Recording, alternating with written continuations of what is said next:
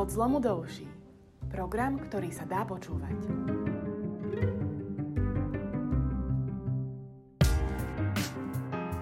Čakajú nás zlomové voľby. Ľudia rozhodnú, či pôjdeme cestou pozitívnej zmeny alebo cestou korupcie a fašizmu. Som Miro Vyblavý a viem, že Slovensko môže byť férovou krajinou pre všetkých. V koalícii PS spolu vieme ako na to. Ak si nechcete čítať 240 strán našich opatrení, toto je podcast pre vás.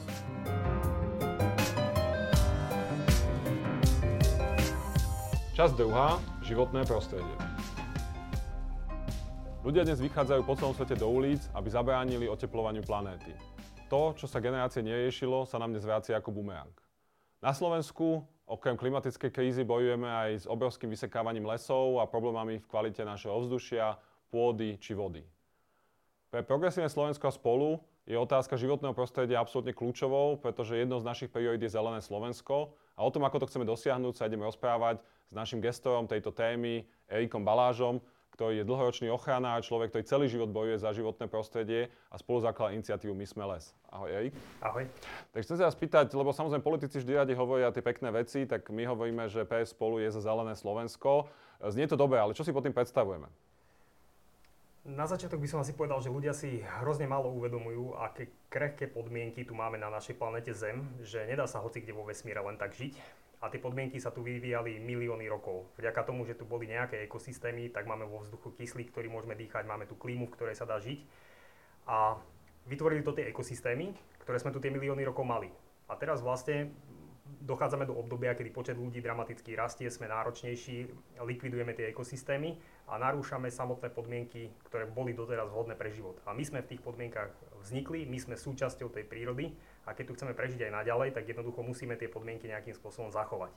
Dobre, ale čo to znamená? Že sa musíme vrátiť do jaskyň, ako sa hovorí? Alebo čo je, čo je, tá, čo je to zelené Slovensko? Že, že aké bude? V čom bude iné oproti dnešnému Slovensku? Do jaskyn sa samozrejme vrátiť nemusíme, treba ale urobiť niektoré kroky, aby nám ďalej neklesala biologická rozmanitosť, aby sme začali stiahovať uhlík, prešli na nejakú nízkouhlíkovú energetiku, aby sme sa starali o to, čo dýchame, čo jeme, čo pijeme. Čiže to je množstvo opatrení, ktoré sa nachádzajú v rôznych oblastiach. Čiže pre mňa... A čo sú také možno pre teba najdôležitejšie? Pre mňa najdôležitejšie, čo ja som sa tomu dlhodobo venoval, tak je ochrana národných parkov a ochrana lesov všeobecne, takže toto je pre mňa osobne absolútna priorita a tam by sme chceli, aby tie naše národné parky boli naozajstné, aby sa v nich eh, pokiaľ možno neťažilo, aby splňali medzinárodné štandardy, aby slúžili viacej eh, ochrane prírody, turizmu, možno trošku výskumu a aby boli určené tak, ako je to bežné v zahraničí a nejako u nás, že vlastne národné parky znamená ťažba dreva, tak to by to jednoducho nemalo byť. Tu ťa preuším, keď sme sa my dva prvýkrát stretli a ty si ma zobral do Suchej doliny v západných Tatrách, tak najviac si ma prekvapil tým, že si mi ukazoval že jeden traktor s les, so stromami vyťaženými zničí te, ten les a vôbec celé to životné proste oveľa viac ako 5000 turistov, ktorí budú prechádzať tým lesom a obdivovať prírodu. Ja som sa nikdy na to tak nepozeral, lebo vždy som bol tiež tých, že národný park znamená, že ľudí vytlačiť, nech si to žije samo o sebe a ľudia nech si žijú v svojich panelákoch a ty si mi ukázal úplne inú cestu. Je to naozaj tak, nie je to len tiež populizmus, že vieme urobiť národné parky, ktoré budú bezzásahové z hľadiska ťažby, ale práve preto budú pre ľudí možno otvorenejšie a zaujímavejšie ako dneska? Určite, že tá cesta práve sa mi zdá, že spočíva jedine v tom, v podstate všade vo svete, kde sa pozrieme, tak tie fungujúce národné parky, či už v Európe, alebo v Amerike, alebo v Afrike, tak fungujú tak, že ten turizmus je veľmi dôležitou súčasťou národného parku. To je vlastne niečo, čo vytvára aj nejaký ekonomický základ preto, aby, aby ten, tú ochranu akceptovali miestni ľudia napríklad, aby to vytvorilo nejaké pracovné miesta a vtedy tí ľudia to nevnímajú len ako reštrikciu. Jednoducho my, keď chceme chrániť prírodu, nemôžeme to chrániť tak, že to nebude chcieť nik, len pár nejakých aktivistov a všetci ostatní budú proti. Takže keď chceme, aby to ľudia akceptovali, tak sa to vlastne bez toho turizmu ani dosť dobre nedá. Na druhej strane treba povedať, že naozaj platí to, čo si povedal. Tie ťažké mechanizmy, ktoré likvidujú celé ekosystémy, tak devastujú neuveriteľným spôsobom národné parky. A keď je ten manažment územia urobený dobre, že ten národný park má nejakú zonáciu, kde ľudia chodia iba po chodníkoch, niekde chodia na autách, niekde majú tie centra, kde sa koncentruje väčšie množstvo ľudí, ale je to dobre navrhnuté, tak vlastne tí turisti by nemali nejakým spôsobom ten národný park poškodiť. To znamená, že zároveň e, aj budeme vlastne viac v prírode, ale zároveň tam bude z toho aj zamestnanie pre miestnych a peniaze. To znamená, že nie to o devastácii tých komunít, lebo často s tým sa stretávam, že ľudia hovoria, že no to je fajn, že vy to chcete chrániť, ale z čoho ja mám žiť, keď tu žijem v Tatrách alebo ja neviem v Uliči, v Poloninách.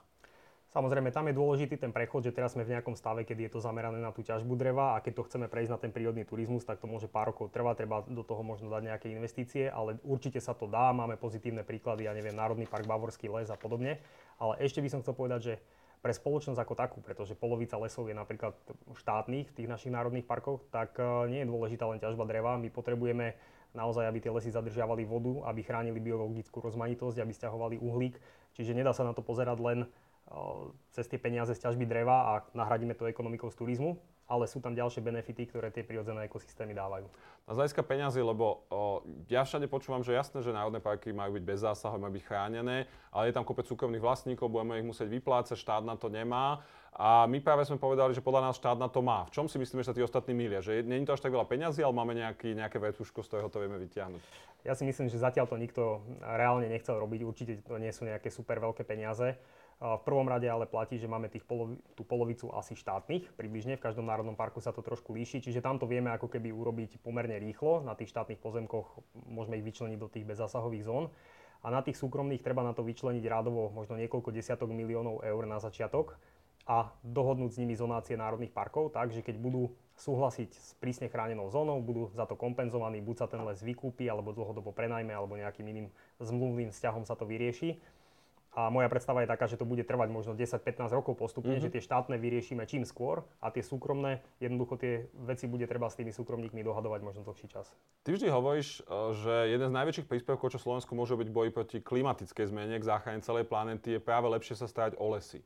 A priznám sa, že keďže nie som ekológ, e, vysvetli, že prečo, lebo ja som to vždy bral, tak e, musíme míňať menej uhlíka, nie, nie mať, nemať lepšie lesy.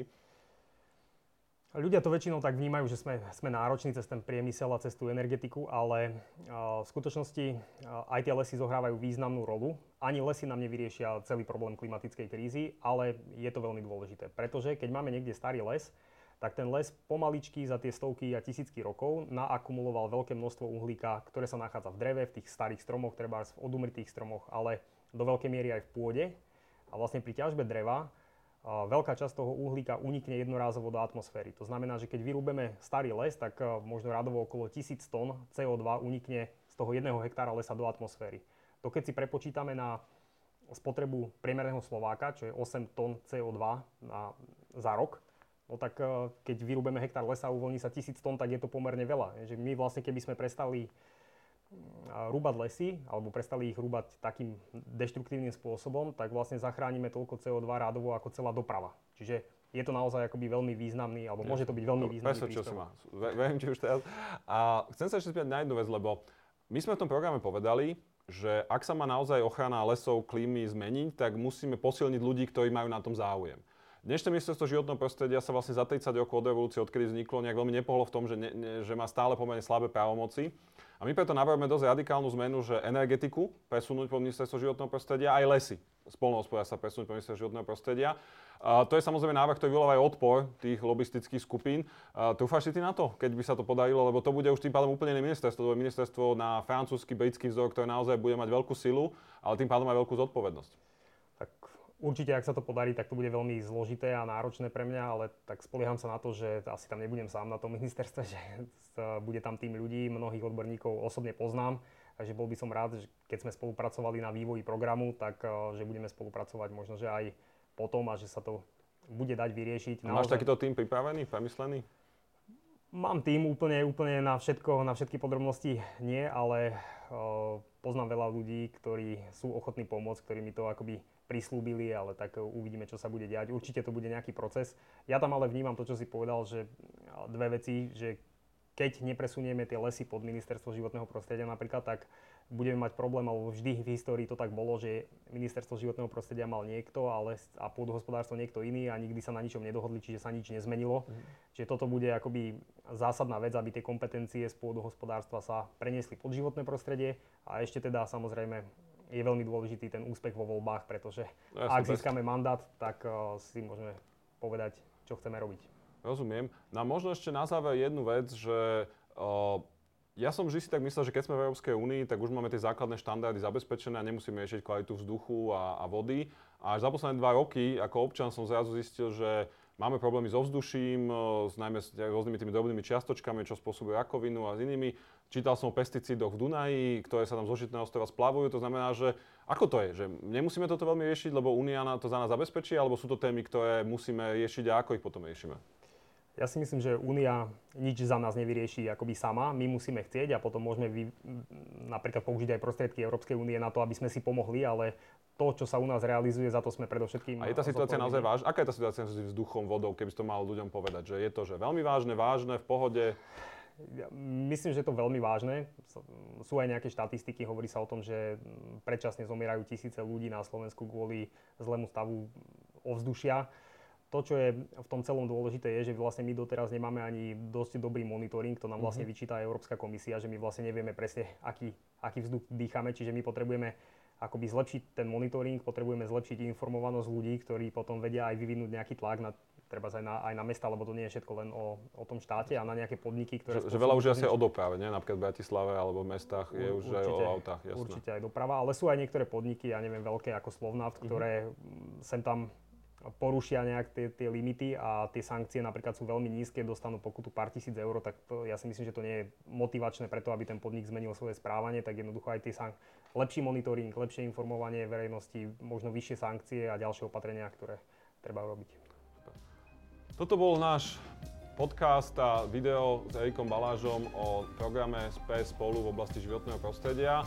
Ako ste mohli sami vidieť, ku každej téme sme len načali, pretože naozaj to sú veľmi veľké, veľmi dôležité, veľmi zložité témy, ale myslím, aspoň asi z tohto beriem, že máme to pokryté ucelenie. Naozaj lesy sú Erika srdcovka, ale nie je to len o lesoch, je to o klíme, vode, vzduchu.